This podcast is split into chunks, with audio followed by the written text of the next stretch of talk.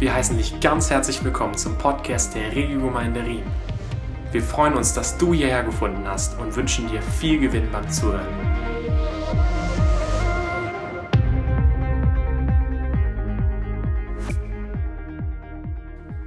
In der Serie, in der wir uns gerade befinden, äh, Predigtserie, die heißt The Pleasures of God. Ähm, die wird noch etwas weitergehen äh, bis zum wahrscheinlich Sommer. Neu beginnt dann einfach nach den äh, Schulferien. In dieser Serie haben wir jeden Sonntag eine unterschiedliche Facette von Gottes Herzen irgendwie beleuchtet. Äh, sinnbildlich, wir, das Herz Gottes einfach euch vor Augen zu halten wie einen Diamanten und durch das Drehen jeder einzelnen Facette wollen wir einfach das Herz Gottes besser kennenlernen. Und bei dem Herz, diese Pleasures, da geht es darum, woran hat Gott Freude? Was sind seine Wohlgefallen? Wenn man eine Person gut kennenlernen möchte und über so den Smalltalk hinauskommt, dann, äh, wenn ich einfach weiß, was der Johnny, was er für Leidenschaften hat, was sein Herz erfreut, dann lerne ich ihn auf einer tieferen Ebene kennen. Und genauso ist es eben auch bei Gott. Wenn wir herausfinden wollen, wie Gott wirklich ist, dann wird uns uns helfen zu sehen, was, was bringt Gottes Herz zum Schlagen? Worüber freut er sich? Und so ist diese Serie aufgebaut. Und äh, das sollte uns interessieren, erst recht als Christen. Warum? Weil Jesus selber gesagt hat, dass das ewige Leben oder das Leben, das er uns verheißt, genau dadurch definiert wird, dass wir Gott kennenlernen. Johannes 17, Vers 3, ein absolut zentraler Vers für mich. Das ist das ewige Leben, sagt Jesus. Nicht, dass alles angenehm ist um uns rum, dass wir Wohlstand haben, dass wir irgendwelche äh, was auch immer, Leben definieren durch irgendwelche Äußerlichkeiten, sondern er sagt, das ist das ewige Leben, dass sie dich, den allein wahren Gott und den du gesandt hast, Jesus Christus, kennen. Darin liegt das Leben. Und deswegen sollte es unser Verlangen sein, unser Wunsch sein, diesen Gott besser kennenzulernen. Und wir haben bisher gesehen, dass, Gottes, dass Gott wohlgefallen hat an seinem Sohn. Ich zähle jetzt einfach ein paar Stichworte auf, dass wir ein bisschen Erinnerung kommen. Ist ja doch ein bisschen weiter weg. Und zwischen den Drinks am Swimmingpool schwimmt einem ja so ein bisschen was weg. Gott hat wohlgefallen an seinem Sohn. Das war die erste Betonung. Als Jesus getauft wurde, er kommt raus aus dem Wasser und er sagt, spricht eine Stimme vom Himmel, dies ist mein geliebter Sohn, an dem habe ich wohlgefallen. Und insbesondere hatte Gott auch Wohlgefallen an dem freiwilligen Sterben seines Sohnes. Und das ist interessant. Und nicht, weil Gott, der Vater, irgendwie äh, hinterhältig wäre, weil er irgendwie äh, eine Freude hat, jemanden leiden zu sehen. Nein, sondern weil er gesehen hat, was aus diesem freiwilligen Tod herausströmt, was das für Segen freisetzt dass sein Tod viele Menschen aus dem sicheren Tod gerettet hat. Erst in den letzten Wochen haben wir ein gutes Anschauungsbeispiel dafür gesehen, was es bedeutet, eine Rettung zu erleben. Ich erinnere an diese Rettungsaktion in Thailand. Hier diese ganze Gruppe von jungen Menschen, die da eingeschlossen war, diese Fußballmannschaft, ihr habt das sicherlich verfolgt. Und die in dieser Höhle waren und die zum Tode geweiht waren. Sie waren nicht in der Lage, sich selber daraus zu befreien. Die viele von denen können noch nicht mehr schwimmen. Geschweige denn tauchen. Sie können diese vier, fünf Stunden da durch, diesen, durch diese Höhle nicht zurückgehen. Es war absolut unmöglich, sich selber zu befreien. Aber dann kam Hilfe von außen. Und Leute haben sich aufgemacht, Taucher haben sich aufgemacht und äh, so ein paar Details habe ich schon mitbekommen, dass eben auch übernatürlich, aus meiner Sicht ist das völlig klar, dass Gott das auch ein Antwort auf Gebet ist, dass diese Menschen errettet wurden dass da übernatürliche Führungen dabei waren bei dieser Rettungsaktion. Man, hat, man weiß, dass dieser eine Taucher, als sie noch nicht gefunden wurden, hat er irgendwie so ein Seil gehabt, wo er sich dran irgendwie orientiert hat. Und dieses Seil ist dann irgendwann, äh, war, ist dann irgendwann ausgelaufen. Dann musste er auftauchen und dadurch hat er zufällig die Kinder überhaupt entdeckt. Sonst wäre der Stumpf weitergetaucht und die hätten die vielleicht überhaupt nicht mehr rechtzeitig gefunden. Das eine Kind, äh, das glaube das 14-jährige, ähm, ist, ist Christ oder ist zumindest ist ein von Compassion von dieser Missionsgesellschaft ein Patenkind und hat in einer christlichen Organisation Englisch gelernt, was absolut wichtig war, dass die überhaupt miteinander kommunizieren konnten. Das war der große Dolmetscher, der da einfach für die anderen eingetreten ist.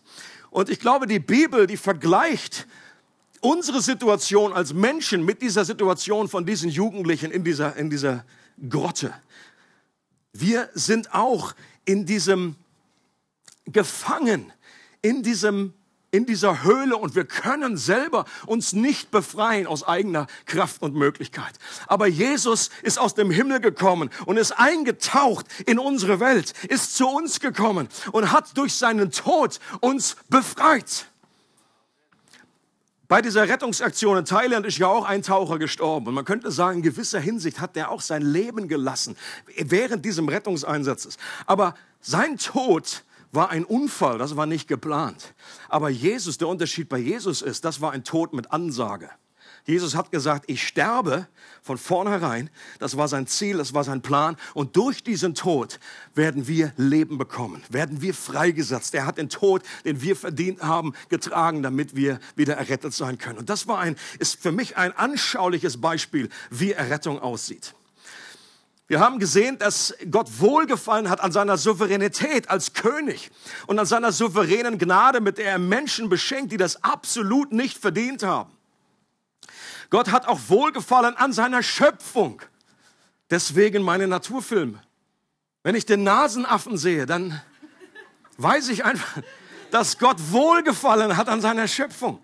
Da weiß ich, da kriege ich etwas vom Charakter Gottes mit. Das muss man sich mal überlegen, wie man sowas überhaupt formen und schaffen kann. Gott sagt, durch die Schöpfung wird seine Herrlichkeit sichtbar. Gott hat Wohlgefallen an seinen Kindern. Wenn du zu ihm gehörst, wenn du sein Kind bist, dann hat Gott Wohlgefallen über dir.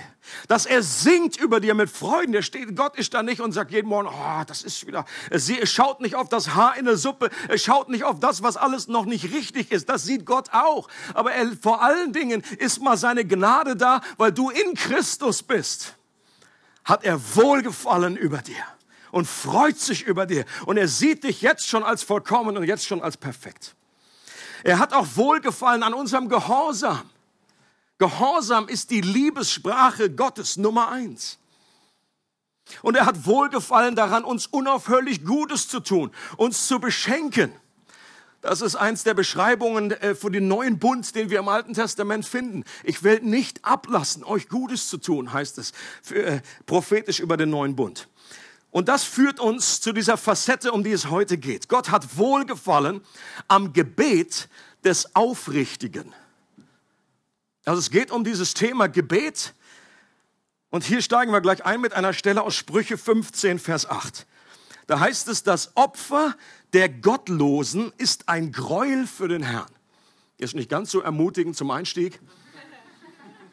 Aber es geht ja noch weiter, dieser Text das Gebet der Aufrichtigen sein Wohlgefallen.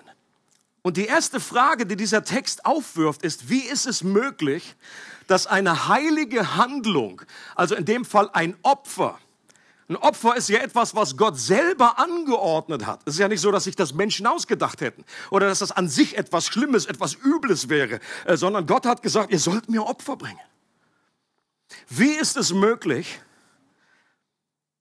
dass eine heilige Handlung, ein Opfer, das Gott selbst angeordnet hat, zu einem Gräuel in seinen Augen werden kann. Und ich glaube nicht, dass die Antwort lautet, dass die einen Menschen einfach besser wären als die anderen. Also, dass jetzt die Gottlosen einfach, da steht's ja, könnte man ja meinen, dass es das bedeutet, ja, die Gottlosen sind ja logisch, sie sind ja gottlos und die anderen sind aufricht. Aber das Problem ist nur, dass die Bibel sagt, dass wir alle eigentlich nicht genügend gut sind, um Gottes Gunst zu bekommen um seine, sein Wohlgefallen zu erreichen. Und der Punkt im Alten Testament, zum Beispiel ein Sündopfer zu bringen, war ja gerade, dass man dadurch Vergebung seiner Verfehlungen erhalten kann. Also kann es ja auch nicht nur daran liegen, dass die einen halt gottlos sind, aber wenn der da schon ein Opfer bringt, dann ist er ja wieder, dann wird ihm vergeben. Und auch die Aufrichtigen im zweiten Teil des Verses sind keine perfekten Menschen.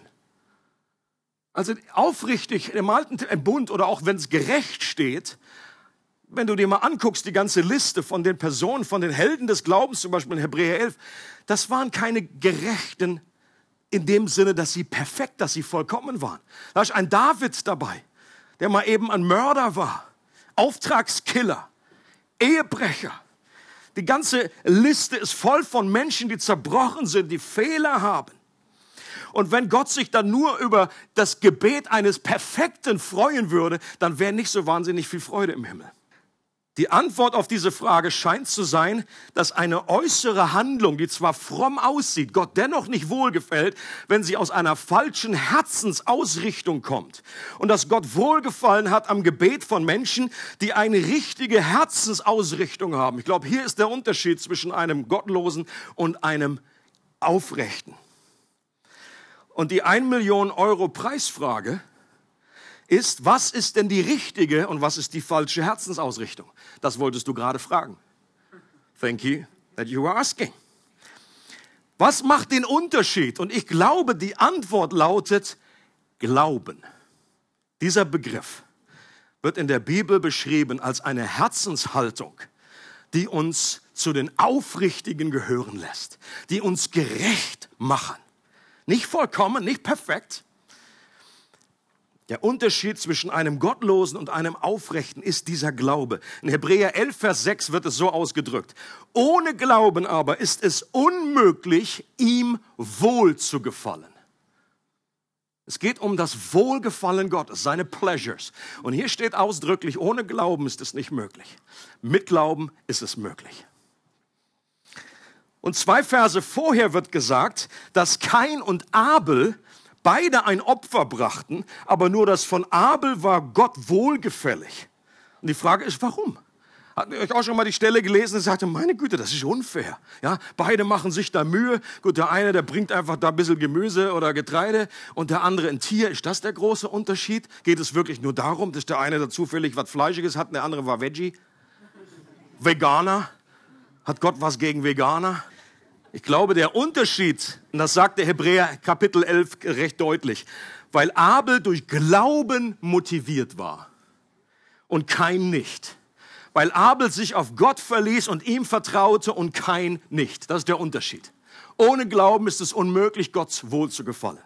Und mit Glauben ist nicht eine eigene Kraftanstrengung und Leistung gemeint, sondern eine demütige Anerkennung unserer eigenen Bedürftigkeit und dem Vertrauen, dass Gott helfen kann und will, dass wir uns ganz auf Gott lehnen und alles von ihm erwarten. Wenn du irgendwie nur ein, äh, was ich, wenn dein Bein irgendwie krank ist, du humpelst oder wie auch immer, du musst dich auf jemanden stützen. Das ist Glauben. Du verlässt dich ganz auf diese Person und vertraust dir, dass sie dich nicht hinfallen lässt. Jemand hat gesagt, was ist der Unterschied zwischen Jesus und dem Kreiswehrersatzamt. Jetzt habe ich extra vorher nachgefragt. Wenn ich das in der Schweiz sage, kriegt überhaupt jemand mit, was ich meine. Ich glaube, viele Deutsche kennen das auch schon nicht mehr, weil, weil Militär aufgehört hat. Kreiswehrersatzamt ist das Amt, wo du einfach checkst, ob du, ob du dienen kannst, ob du zum Militär kommst oder nicht. Christoph meinte, ich soll sagen, die, die militärische Aushebung. Und jetzt alle, aha, also, nochmal, was ist der Unterschied zwischen Jesus und der militärischen Aushebung in Switzerland? Das Kreiswehrersatzamt nimmt unsere Dienste nur in Anspruch, wenn wir gesund sind. Jesus nimmt unsere Dienste nur in Anspruch, wenn wir krank sind. That's the difference. Weil Jesus gesagt hat, die Starken brauchen keinen Arzt, sondern die Kranken. Gut, Jesus ging sowieso davon aus, dass keiner wirklich gesund ist. Aber was er meinte war, dass du krank bist und selber weißt, dass du krank bist. Wir sind alle, haben alle irgendwie eine Delle. Und nicht nur eine Delle. Eine große Delle. Und Jesus sagt, die einen wissen darum einfach und sind demütig genug, das zuzugeben und einfach den Arzt in Anspruch zu nehmen. Und die anderen sagen, nee, nee, geht schon, geht schon, geht schon, braucht keine Hilfe, selber machen, selber machen. Das Christentum ist ein Genesungsprozess und die Aufforderung, betet ohne Unterlass, bedeutet das ständige Läuten nach der Krankenschwester. Ich glaube, ein Hauptgrund für Gebetslosigkeit ist, dass wir Gebet immer noch als eine Leistung verstehen, die nur besonders starke Christen irgendwie hinkriegen. Also das ist aus meiner Erfahrung, wenn ich dann früher irgendwie so Bücher, Biografien über Leute gelesen habe, die viel gebetet haben, dann ist das aus meiner Sicht so, oh boah, die sind einfach so starke Helden, solche unglaublichen Gebetsglaubensriesen und ich, armer Kleiner, ich, ich kann das überhaupt nicht. Ich glaube, das ist eine falsche Sichtweise. Und nicht unsere, unsere, unsere Schwachheit steht uns im Weg für Gebet, sondern unsere eigene Stärke. Wir beten nicht, weil wir noch überzeugt sind, dass wir es eigentlich selber machen. Deswegen kommen wir als allerletztes drauf. Ist euch auch schon passiert, ja? Und wir am Ende des Tages, so nach, du irgendwie alles ausprobiert, hast jede Hilf-Hotline angerufen, die es gibt irgendwie, das Internet bemüht, jeden gefragt und so weiter. Ganz zum Schluss gesagt, oh, man könnte ja noch beten. Und ich glaube, Gott möchte das umkehren. Er möchte, dass wir einfach diese Herzenshaltung haben, dass wir sofort zu ihm kommen. Jemand hat gesagt, ein gebetsloser Christ gleicht einem Busfahrer, der versucht, ohne fremde Hilfe seinen Bus aus einem Graben zu ziehen, weil er nicht weiß, dass Clark Kent alias Superman drin sind. Und mit einer falschen Herzenshaltung kann sogar Gebet etwas sein, was Gott nicht wohlgefällt. Schau mal Sprüche 28, Vers 9. Auch das ist so ein Ding, wo man sagen würde, ist es so parallel zu dem anderen. Ja, ein Opfer, Opfer, Gott will doch immer ein Opfer. Wo ist das Problem? Und beten, beten kann doch nicht falsch sein. Beten ist doch immer gut. Offenbar nicht. Hier heißt es nämlich, wer sein Ohr abwendet vom Hören des Gesetzes, dessen Gebet sogar ist ein Gräuel. Also Gott bringt hier zum Ausdruck, und das ist ja, hat ja auch mit dem Glauben zu tun. Woher, in Römer 10 heißt es, unser Glaube kommt aus dem Hören, aus dem Hören, hinhören, demütig sein, zu sagen, Gott, was sagst du? Wir hören hin. Und wir, auch hier geht es nicht um Perfektion, aber es geht um eine demütige Haltung. Gott, was ist dein Wille? Dein Wille geschehe. Dein Reich komme. Ich will nicht mein Reich aufbauen. Ich will nicht, dass mein Wille geschieht. Und das zeigt sich in den meisten Fällen erst, wenn unser Wille mit dem Willen Gottes kollidiert. Wenn wir sowieso übereinstimmen mit dem Willen Gottes, ja, dann ist keine große Zwickmühle. Aber wenn wir, wenn Gott etwas sagt und mein Wille ist aber anders, dann zeigt es sich, ob du jemand bist, der hinhört, der demütig ist und sagt, Gott, ich möchte dir gehorchen. Gehorchen kommt vom Hören. Ich möchte hinhören auf das, was du sagst. Und wenn wir bewusst in einer Haltung sind, wo wir unabhängig sind von Gott, wo wir hochmütig sind, dann können wir auch beten. Und das, selbst das Gebet ist vor Gott ein Gräuel, weil es um eine falsche Herzensausrichtung geht. Und deswegen ruft uns Gott dazu auf, umzukehren an dieser Stelle. Mit einer richtigen Herzenshaltung sehen wir Gebet als unsere Bankrotterklärung, als Ausdruck unserer eigenen Ohnmacht und Kraftlosigkeit. Gebet unterstreicht die Aussage Jesu, dass wir ohne ihn nichts tun können. Und deswegen, wenn wir das verstehen, Leute, das wird uns motivieren. Wenn du dir deiner eigenen Schwachheit bewusst bist, das ist die beste Voraussetzung, dass du zu einem großen Gebetskämpfer wirst. Nicht, weil du so selber so unwahrscheinlich stark bist, John Piper hat es so ausgedrückt und sagt, Gebet ist Gottes Freude. Das heißt, wenn wir beten, dann ist sein Wohlgefallen, weil Gebet die Reichweite unserer Armut und den Reichtum seiner Gnade offenbart. Gebet ist die wunderbare Transaktion, bei der der Reichtum von Gottes Herrlichkeit vergrößert und das Verlangen unserer Seele gestillt wird. Es geht um beides. Es geht darum, dass Gott verherrlicht wird, dass seine Gnade verherrlicht wird. Wo, wo, wodurch verherrlicht sich der Niagara-Fall? Indem er einfach immer wieder hervorsprudelt und hervorsprudelt und, und, und zum Ausdruck bringt, ich bin selbst äh, genügsam äh, und, ich, und ich gebe und ich schenke. Wir ehren die Niagara-Fälle nicht, indem wir da unseren kleinen Pappbecher hinbringen und sagen, ich habe auch noch was. Ich hab noch was gemacht sondern wir kommen, wenn wir, mit, wenn wir mit leeren Händen kommen, wenn wir mit einem Gefäß kommen und sagen, Gott, füll mich neu. Dadurch wird der Niagara-Fall verherrlicht. Dadurch wird Gott verherrlicht, wenn seine Gnade offenbart wird. Und gleichzeitig möchte er, dass unser, unsere Not begegnet wird, dass unsere Freude vollkommen wird. Die Bibel lehrt eindeutig, dass wir mit allem, was wir tun, Gott verherrlichen sollen. Stimmt das?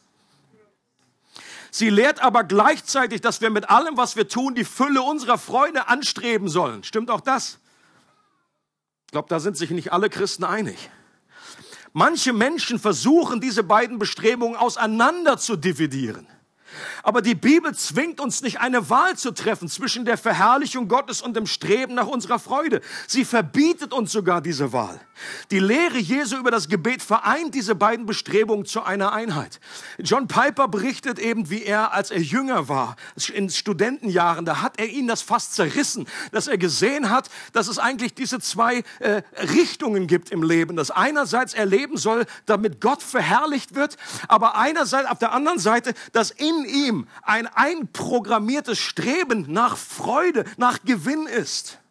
Und er hat sich immer gedacht, meine Güte, ja, ist das irgendwie, schließt sich das aus. Wenn ich meiner Freude nachjage, äh, wird dann Gott weniger geehrt. Oder wenn ich mich nur auf die Ehre Gottes konzentriere, komme ich dann selber zu kurz. Und das hat ihn total in einen Stress gebracht. Das hat ihn total äh, äh, gelähmt, bis er eines Tages verstanden hat, nein, Gott ist dann am meisten verherrlicht, wenn ich meine größte Freude in ihm habe, sehr wohl gemerkt. In ihm. Und er sagt, das ist plötzlich keine konkurrierenden Richtungen mehr gewesen, die sein Herz auseinanderzachen, sondern ist ein und dasselbe Ziel. Und das wird auch im Gebet deutlich. Schaut mal diese Parallele an, Johannes 14 und Johannes 16. Jesus sagt Folgendes. Und was ihr bitten werdet in meinem Namen, das werde ich tun, damit der Vater verherrlicht werde im Sohn. Was ist hier die Begründung von Jesus, warum er sagt, warum wir beten sollen? Damit Gott verherrlicht wird. Right? Und jetzt kommt Johannes 16, zwei Kapitel später sagt er folgendes. Bis jetzt habt ihr nichts gebeten in meinem Namen. Bittet und ihr werdet empfangen, damit eure Freude völlig sei. Ich finde das eine geniale Parallele. Es geht beides mal um Gebet. Wir sollen uns an Gott wenden, wir sollen ihn bitten. Und beides wird geschehen gleichzeitig. Gott wird verherrlicht und wir werden unsere Freude vollkommen machen. Wer das schon erlebt hat, wer Gebetserhörungen erlebt hat, der weiß, was das für eine Freude freisetzen kann. Und eine der kostbarsten Wahrheiten der Bibel lautet eben, Gott strebt danach, den Reichtum seiner Gnade zu offenbaren, indem er Sünder glücklich macht in ihm. Anderes Beispiel noch aus dem Alten Testament, im Psalm 50, Vers 15, das war hier berühmte Kivo, Kivo-Vers, ruf mich an in der Not, sagt den Herr und Gott, oder irgendwie sowas. Du wirst gerettet, genau. Psalm 50, 15. Also das ist die Notfallnummer Gottes. 5015. Da heißt es, ruf mich an am Tag der Not und ich will dich erretten und du wirst mich verherrlichen. Auch hier sind wieder diese beiden Ziele vereint. Wir werden gerettet, Gott wird verherrlicht. Wir bekommen die Hilfe, Gott bekommt die Ehre.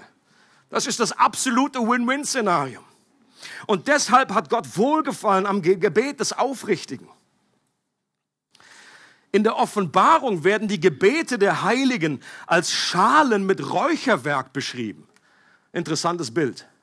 Und Räucherwerk ist etwas, was einen angenehmen Duft verbreitet. Einen Wohlgeruch. Also wahrscheinlich nicht für alle Menschen, aber das ist mal die Aussage.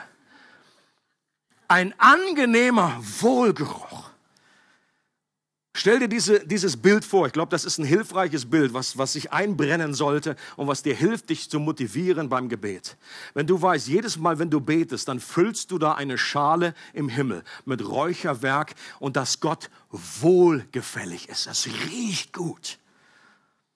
Mit einem anderen Bild könnte man sagen, es ist so, als wenn Gott ein Lieblingsessen hätte. Und jedes Mal, wenn wir beten, dann riecht Gott den herrlichen Duft des Bratens aus der Küche und das bereitet ihm Wohlgefallen. Und das ist eine völlig andere Art, motiviert zu sein, das nicht, oh, ich muss ja beten, weil irgendwie das jemand sagt.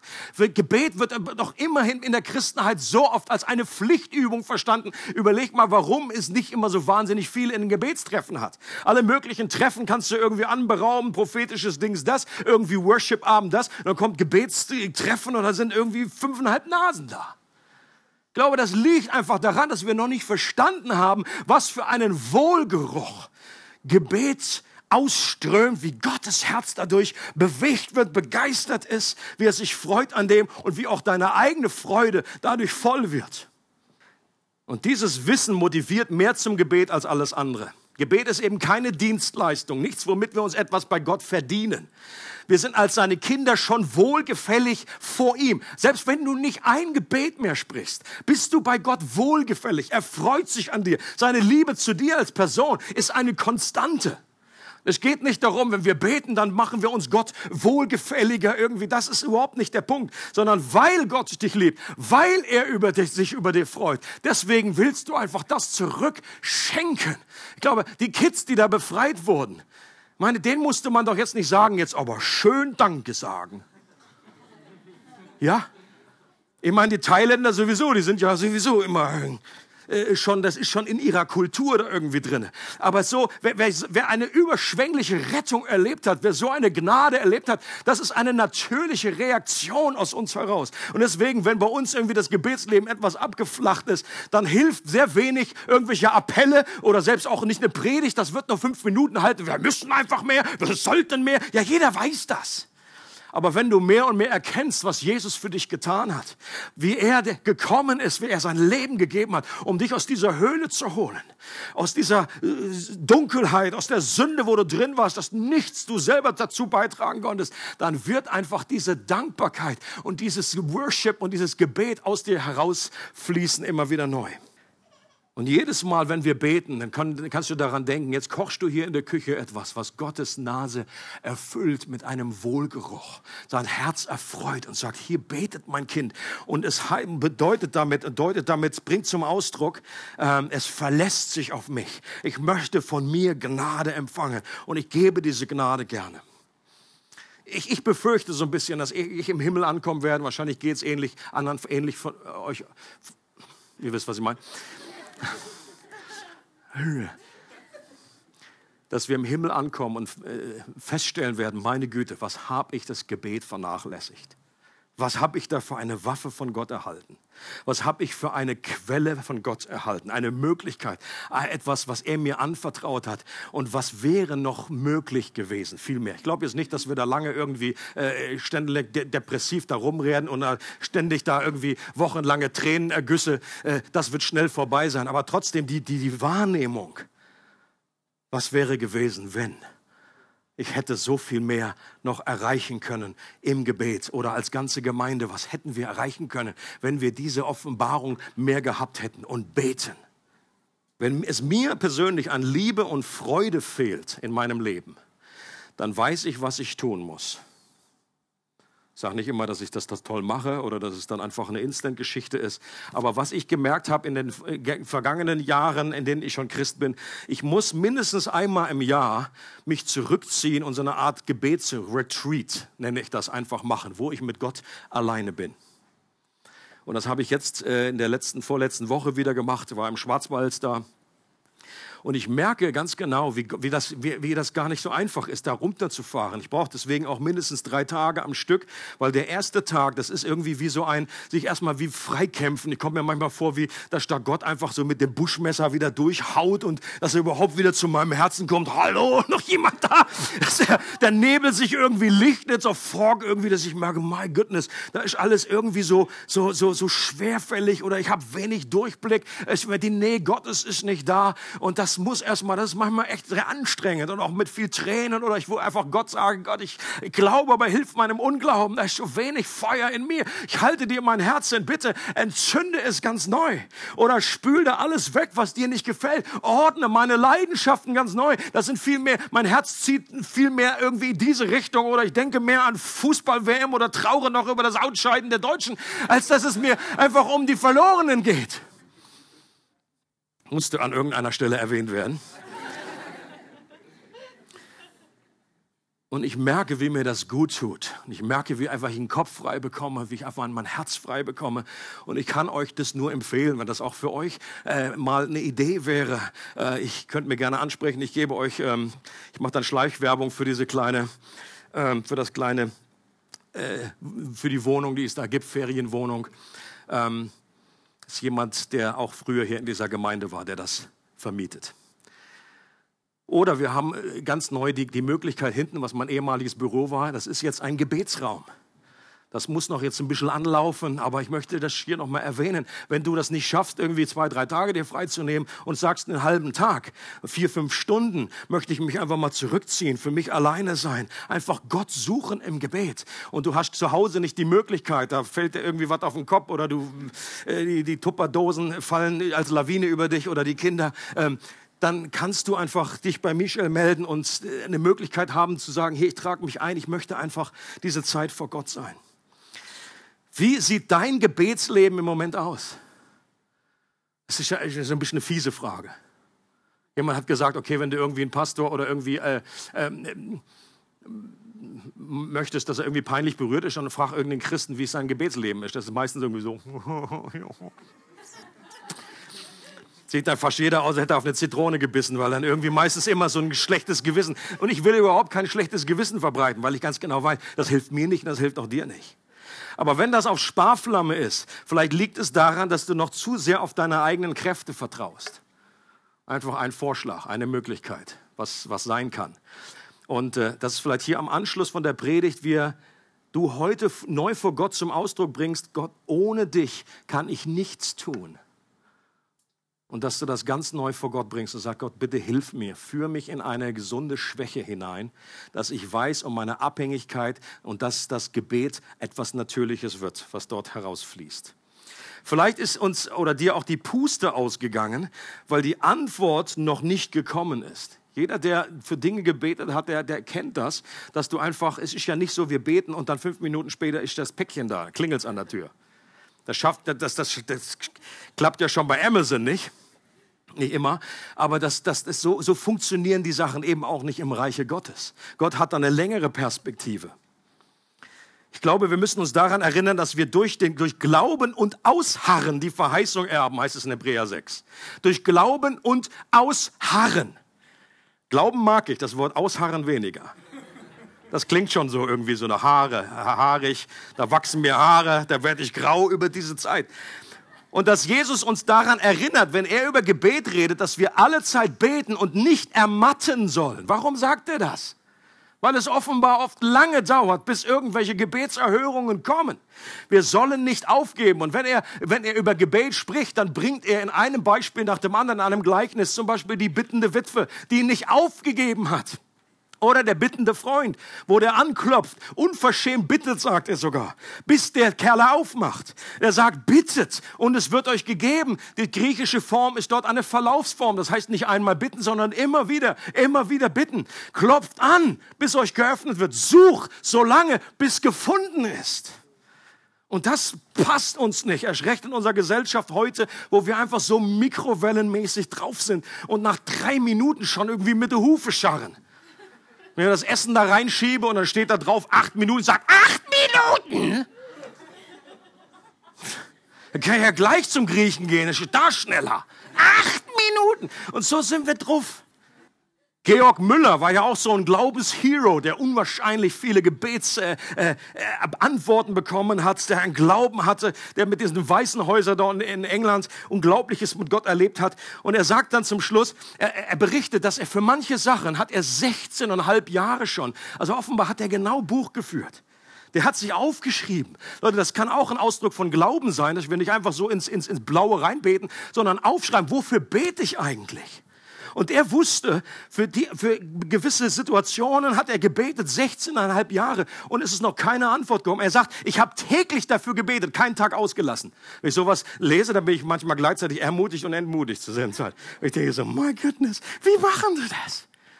Aber ich glaube, er wusste um seine eigene Schwachheit. Er sagt, andere, für andere Sachen habe ich ein Jahr gebetet, habe ich äh, zwei, drei Jahre gebetet und so mal für, für andere Menschen, für die ich bete. Ich bin immer noch dran. Und dann sagt er zum Schluss, äh, sei ermutigt, lieber christlicher Leser, mit einer frischen Ernsthaftigkeit dich dem Gebet hinzugeben, wenn du nur sicherstellen kannst, dass du für Dinge bittest, die zu seiner Ehre sind sagt, sei ermutigt. Äh, wir alle hören zwischendurch irgendwie auf. Wir alle bekommen Seitenstiche. Das ist nicht das, das, ist nicht das Thema, sondern aber hören wir, bleibt es dabei oder fangen wir wieder neu an? Äh, nehmen wir wieder das, dieses neu, diesen Gebetsaufruf neu in die Hand. Äh, berühmtes äh, Zitat von C.S. Lewis über Gebet. Das Gebet ist lästig. Eine Ausrede, es bleiben zu lassen, ist uns nie unwillkommen. Es widerstrebt uns damit zu Beginn. Wir sind froh, wenn wir wieder aufhören können. Das Merkwürdige ist, dass dieser Widerwille gegen das Beten sich nicht auf Zeiten der Dürre beschränkt. Wenn, unser gestern, äh, wenn uns gestern unsere Gebete mit Trost und Freude erfüllt haben, so werden wir dennoch die heutigen bis zu einem gewissen Grad als Last empfinden. Das ist ein normales Erleben von vielen, von den meisten Christen, wenn du nicht gerade eine super spezielle Gebetsgabe da abbekommen hast. Das ist etwas Normales. Aber die Frage ist, oder das bringt eben auch zum Ausdruck, dass das umstritten ist, dass das jemand nicht will, dass du betest. Und dass das uns, unserem, unserem eigenen Fleisch widerspricht. Und ich glaube, es ist gut. Wir, wir alle, wir Menschen, wir brauchen Struktur. Ich brauche jedenfalls Struktur und ich glaube, du brauchst auch Struktur. Manche Leute sagen, ja, ich bete, ich lasse mich da leiten von Gott. Ich sage, okay, das ist super, aber wenn das alleine dabei bleibt, dass du dich leiten lässt zum Gebet und nur dann betest, wenn du geleitet wirst, ich glaube, das reicht nicht. Du brauchst einfach, beides ist gut. Wenn du einfach regelmäßig, du weißt Struktur, du hast gewisse Zeiten, du hast vielleicht Gebetspartner, mit denen du zusammen bist, du weißt morgen, jemand hat gesagt, wenn du jetzt nicht, heute nicht weißt, wann du morgen betest, wirst du wahrscheinlich nicht beten. Wenn du Strukturen hast. Leute, wenn ich, wenn ich den Müll nur dann rausbringe, wenn Gott mich leitet, wären wir heute schon im Müll versunken wenn ich nur dann zum Fitnessstudio gehe, wenn Gott mich, mich, mich, mich leiten lasse und Gott sagt irgendwie, ja, jetzt, dann, dann, dann, äh, dann klappt es noch weniger als jetzt. Ich brauche Struktur. Ich brauche Struktur im Gebet. Ich bete auch nach dem Vater Unser äh, als Struktur. Das hat, glaube ich, der Joshua Henrich da neulich auch gesagt in seiner Preach. Und ich brauche auch gewisse Gebet, Gebetszeiten. Und das dann in Addition zu auch dann während des Tages spontan und sich leiten lassen und beten. Ich glaube, das hilft. Das ist beides wichtig. Vielleicht bist du aber auch frustriert darüber, dass Gebet nicht so funktioniert, wie du dir das erhofft hast. Und hier noch ein interessantes Zitat auch nochmal von Piper. Er sagt, wir haben ein Funkgerät für den Krieg genommen und versuchen es in eine zivile Sprechanlage umzuwandeln, um die Dienstboten um ein weiteres Kissen für unser gemütliches Zimmer zu bitten. Ich glaube, das liegt so viel Wahrheit drin. Das soll heißen, ich glaube, eines der größten Hindernisse in der westlichen Welt, was Gemeinden allgemein angeht, ist eine Friedensmentalität im Geist, dass wir keine Kriegsmentalität haben dass es uns eigentlich mehr um Bequemlichkeit geht und wir missbrauchen manchmal Gebet für unsere eigenen Bedürfnisse, so das typische Ich meiner, mich mehr, Herr segne diese vier. Einfach hier brauche ich noch ein bisschen was und hier brauche ich noch irgendwie ein Blessing und so weiter und wir werden mehr und mehr dicker und dicker und dicker, werden zum Staudamm. Und was Piper damit meint ist, das ist wie so eine Wechselsprecherlage im Hotelzimmer, alles schön kuschelig, schön easy und dann bestellen wir uns durchs Gebet dann noch irgendwie hier noch mal ein bisschen Languste nach oben und hier noch mal irgendwie so ein Drink und ein Cocktail und so. Oh, danke Herr, du bist so gut. Aber eigentlich ist Gebet gemeint in einem Kriegs-, in einem Missionsauftrag. Da wurden Menschen gesandt, äh, um zu. Sie wurden gesegnet, um andere zu segnen. Dass wir, dass das Evangelium rausgehen soll, dass die Botschaft ist, was eine Welt erreichen, dass Menschen erreicht werden. Und dazu ist das Gebet wie ein Funkgerät, was Luftunterstützung anfordert, was Bodentruppen nach sich zieht. Dass wir das einfach verstehen. Ich glaube, dann werden wir viel, viel mehr Gebetserhörungen erleben, wenn es nicht nur um unsere eigenen Wohlstand geht, um unsere eigene Bequemlichkeit irgendwie noch hier noch ein Kissen und hier noch irgendwie was Schönes und hier noch einen schönen Fernseher, sondern wenn wir einfach auf einer Mission unterwegs sind. Amen. Und ich wünsche mir das auch für unsere Church. Wir sind genauso betroffen wie viele, viele andere in der westlichen Welt. Warum? Weil äußerlich Frieden ist und dafür sind wir ja Gott dankbar. Aber das ist einfach die große Versuchung, ist, dass auch in unserem Inneren, in der geistlichen Sicht, wir so mit einem Frieden-Kuschelkurs unterwegs sind und nicht wissen, es ist ein geistlicher Kampf. Da gibt es einen Feind draußen. Wir kämpfen nicht gegen Menschen, nicht gegen Fleisch und Blut, aber gegen Mächte der Finsternis. Da will jemand meine Kinder irgendwie wegziehen vom Glauben. Da ist die Attacke da, dass unser Verstand irgendwie eingelullt wird, dass uns, dass wir krank gemacht werden mit irgendwelchen Dingen. Und dagegen, äh, da, brauchen wir eine Sicht, um das zu verändern. Lasst uns Gott um Vergebung bitten. Wir werden gleich auch eine Zeit haben, wo wir äh, miteinander beten. Was, was bietet sich anders Besseres an, wenn es schon um Gebet geht? Lasst uns Gott um Vergebung bitten, wenn die Grundausrichtung unseres Lebens falsch ist und wir Gebet eher missbrauchen, damit wir es bequemer haben. Lasst uns wieder mit Gebet anfangen, wenn wir aufgehört haben. Eine tolle Möglichkeit, vielleicht warst du noch nie dabei, wir treffen uns einmal als eine Struktur. Wir treffen uns jeden Mittwochmorgen um 6.30 Uhr auf der Wasserstelzenschule oben auf dem Dach. Und das ist eine wunderbare Sache. Ich meine, ich stehe auch nicht gerne so früh auf. Im Sommer ist ja super easy, im Winter dann noch ein bisschen herausfordernder. Aber es hilft mir, eine Struktur zu haben und es hilft mir, äh, wegzukommen von dieser Friedensmentalität und zu wissen, okay, es lohnt sich etwas zu investieren. Im Krieg, da fragt auch keiner, oh, willst du noch ein bisschen schlafen? Ja? Der Soldat, bleib noch ein bisschen. Ja? Du siehst noch, war ein bisschen langer Abend gestern. Komm, leg dich noch mal hin da, doch ein Kissen unter den Kopf. Ja, ist eine andere, andere Situation, wenn man einfach da unterwegs ist. und eine Mission gemeinsam hat. Herzlich eingeladen, Mittwochmorgen 6.30 Uhr. Benutzt diesen Gebetsraum da hinten. Such dir einen Gebetspartner, wenn du merkst, deswegen ist Christentum ein Gemeinschaftsprojekt. Das unser Vater heißt unser Vater und nicht mein Vater. Such dir jemanden, mit dem du zusammen beten kannst. Das wird euch gegenseitig helfen, dass ihr nicht, dass euch nicht die Puste ausgeht. Lass uns beten für unsere Familienangehörigen, für unsere Freunde und Kollegen da hat jeder schon mal für gebetet. Die Frage ist, haben wir dann irgendwann aufgehört? Habe einfach in Vergessenheit geraten. Auch mein Bruder, mein, mein Vater, meine Mutter, whatever.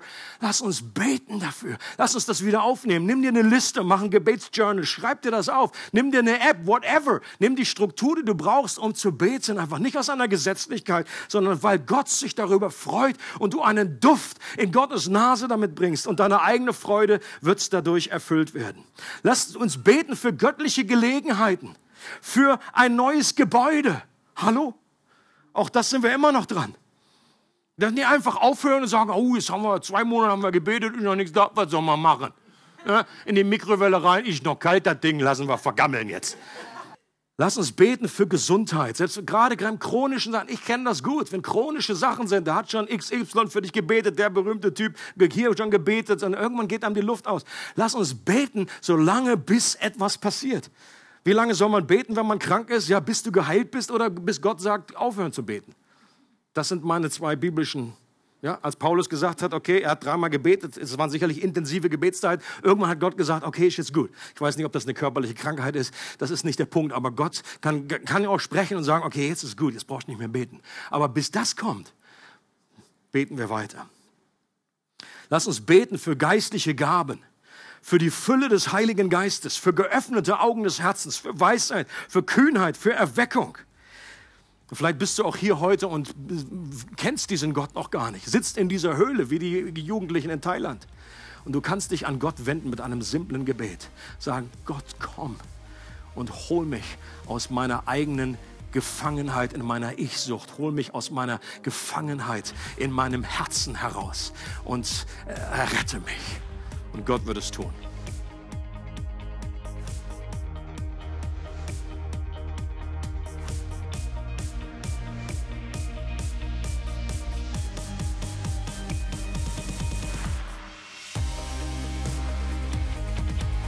Für weitere Informationen über unsere Gemeinde besuche unsere Webseite www.regelgemeinde.ch.